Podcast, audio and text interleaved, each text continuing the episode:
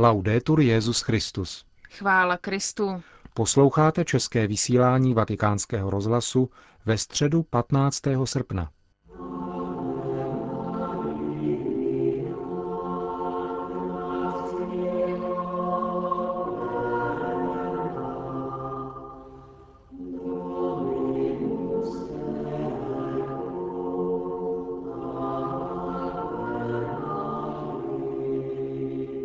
Slavnost na nebevzetí Pany Marie.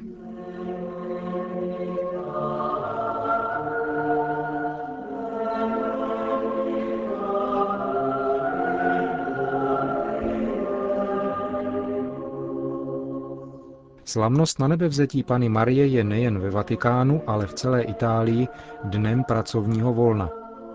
Slunečný den, který ani letos nechyběl v těchto zeměpisných šířkách, krásně ladí s teologickým obsahem tohoto letního mariánského svátku.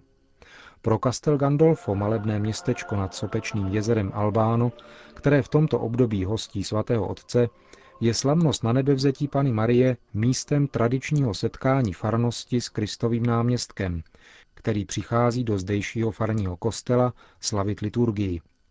Do kostela svatého Tomáše Villanova, jež leží na opačném konci náměstí než papežská rezidence, však není daleko.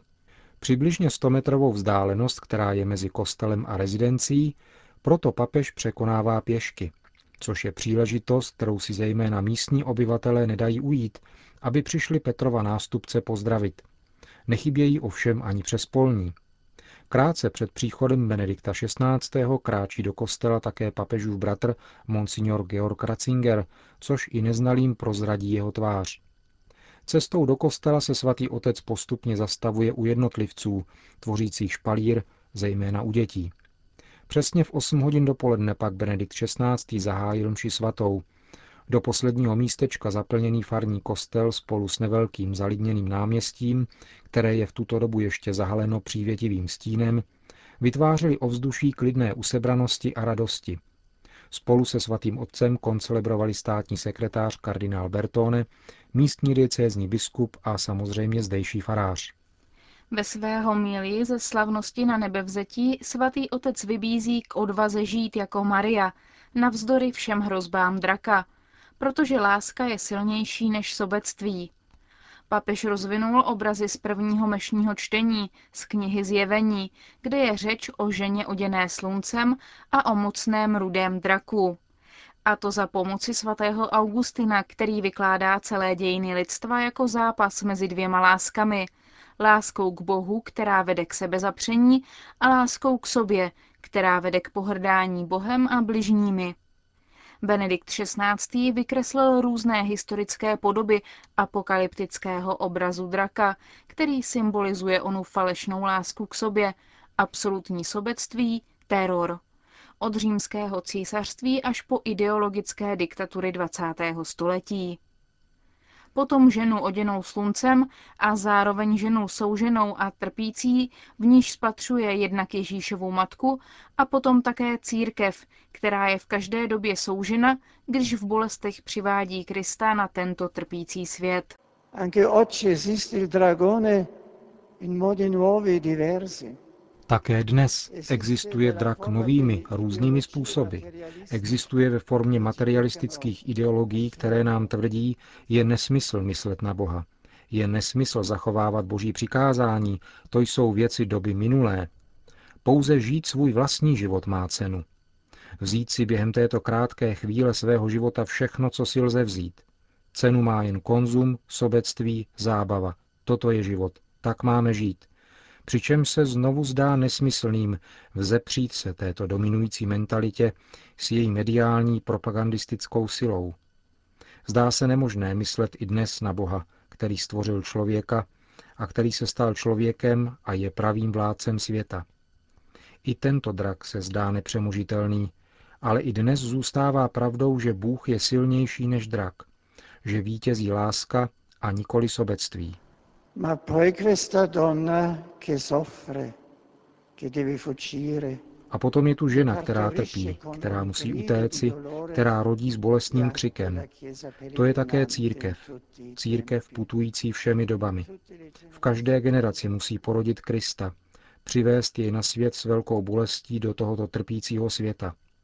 V každé době žije jako na poušti a je pronásledována drakem, ale v každé době žije církev, boží lid, také ve světle Boha a Bůh ji živí, jak říká Evangelium. Živí ji sám v sobě chlebem svaté Eucharistie. A v celém tomto soužení ve všech nejrůznějších situacích v různých částech světa církev vítězí právě tím, že trpí.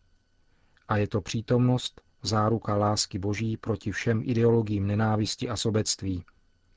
Zajisté vidíme, že i dnes chce drak pohltit Boha, který se stal dítětem. Nebojte se proto Boha. Boj je již dokonán. I dnes je tento slabý Bůh silný, je pravou silou. A takto je slavnost na nebe vzetí pozváním k tomu, mít důvěru v Boha a také pozváním napodobovat Marii, jak sama řekla, jsem služebnice páně, dávám se do služeb pánu. To je ponaučení, vydat se její cestou, život dávat a nikoli brát. Řekl mimo jiné Benedikt XVI. v dnešní homílii. Po skončení mše svaté přibližně v půl desáté dopoledne se náměstí v Castel Gandolfo začalo plnit dalšími poutníky, kteří přicházeli na tradiční sváteční promluvu svatého otce před polední modlitbou Anděl Páně. Benedikt XVI. pak přesně v poledne řekl.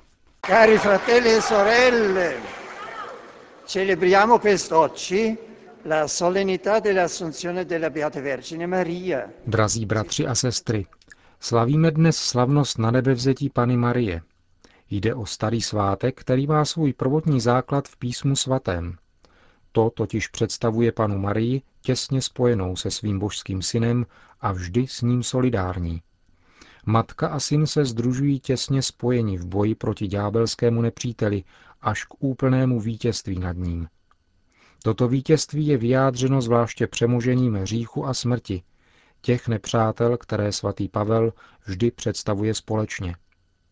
Proto, jako Kristovo slavné zmrtvých vstání bylo konečným znamením tohoto vítězství, tak oslavení Marie, také v jejím panenském těle, ustanovilo konečné potvrzení její plné solidarity se synem jak v boji, tak ve vítězství.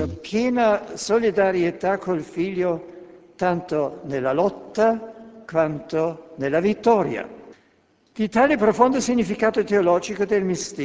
Toto hluboké teologické tajemství vysvětlil služebník boží papež Pius XII., když 1. listopadu 1950 vyhlásil slavnostní dogmatickou definici tohoto Marijina privilegia.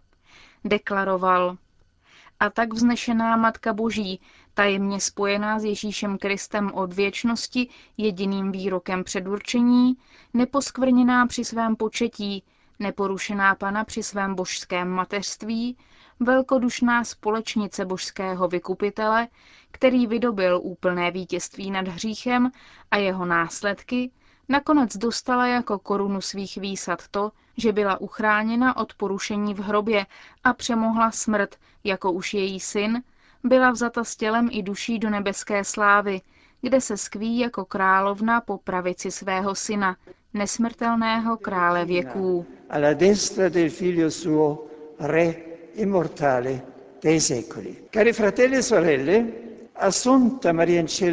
Drazí bratři a sestry, Marie na nebe vzatá od nás není daleko, ale je nám ještě blíž a její světlo ozařuje naše životy a celé dějiny lidstva.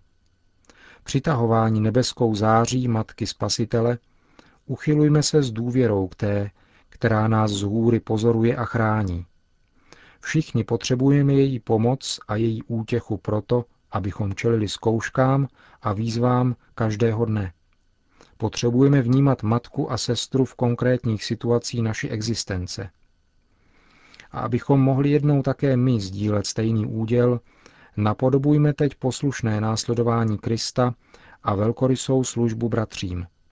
To je jediný způsob, jak předem okusit, už během naší pozemské pouti radost a pokoj, který v plnosti dosáhneme v nesmrtelném cíli ráje.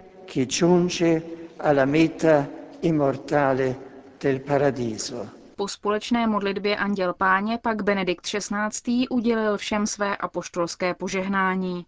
Sit nomen Domini benedictum, ex hoc nunc et usque in seculum, adiutorium nostrum in nomine Domini, qui fecit celum et terra, benedicat vos omnipotens Deus, Pater et Filius et Spiritus Sanctus.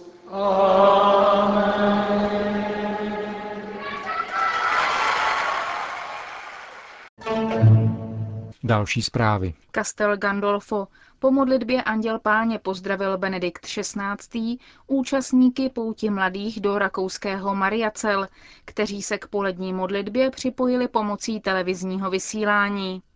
Do Mariacel se chystá 8. září také svatý otec.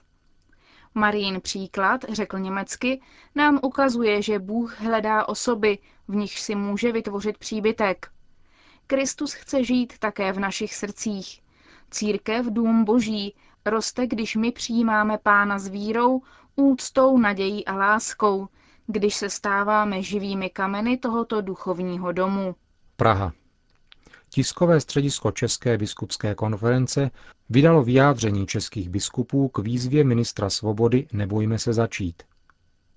Česká biskupská konference ve spolupráci s Ekumenickou radou církví pracuje na přípravě modelu budoucího financování církví. Pana ministra Svobodu vyzve k účasti na práci expertní komise, kde bude moci svůj návrh vysvětlit a srovnat svá čísla s čísly, která máme k dispozici my.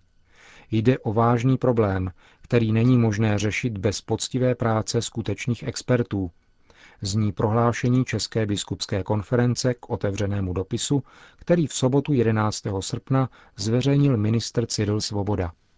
Jak se dále vyjádřil arcibiskup Graubner, stojí za povšimnutí, že ministr Svoboda dělá návrh závažného ekonomického projektu, na němž závisí osudy mnoha lidí a nezíská si podklady. Předseda České biskupské konference proto upravuje data z dopisu a říká, z účastníků nedělních bohoslužeb v naší církvi je výdělečně činných 130 tisíc lidí a věřící už dnes dávají na provoz církve více než 600 milionů. V této částce jsou podle něj zahrnuty vlastní podíly na získávání příspěvků k opravám kostelů, zařízení škol a provozu charit i samostatné opravy kostelů, na něž stát i obce přispívají v republikovém průměru naprosto nedostatečně.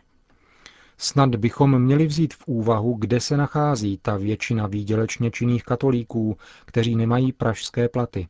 Snad bychom měli myslet na to, že jsou to právě tito lidé, kteří mají početnější rodiny, čímž dělají velkou službu vymírající společnosti, ale za cenu životního minima. Podotýká též arcibiskup Graubner a dodává, že i bez zohlednění těchto aspektů by návrh Cyrila Svobody vynesl maximálně třetinu jeho výpočtu. Při započtení toho, co už dnes věřící darují církvi, bychom došli k finanční zátěži věřících naprosto nesrovnatelné s ostatními občany. Je spravedlivé chtít po této skupině občanů další oběti? Ptá se arcibiskup Graubner. A všímá si i toho, že církevní památky, na které stát přispívá jen nedostatečně, jsou významnými objekty cestovního ruchu a vynášejí tak státu a společnosti mnohem více. Církve berou tuto problematiku vážně a ve své společné komisi Ekumenické rady církví a České biskupské konference pracují na společných návrzích. Návrh pana ministra budeme vážně akceptovat a pozveme jej na jednání komise expertů, uzavírá arcibiskup Graubner, předseda České biskupské konference. Konec zpráv. Končíme české vysílání vatikánského rozhlasu. Chvála Kristu. Laudetur Jezus Christus. Amore mio, segui i miei passi, saliremo il fianco dell'acqua.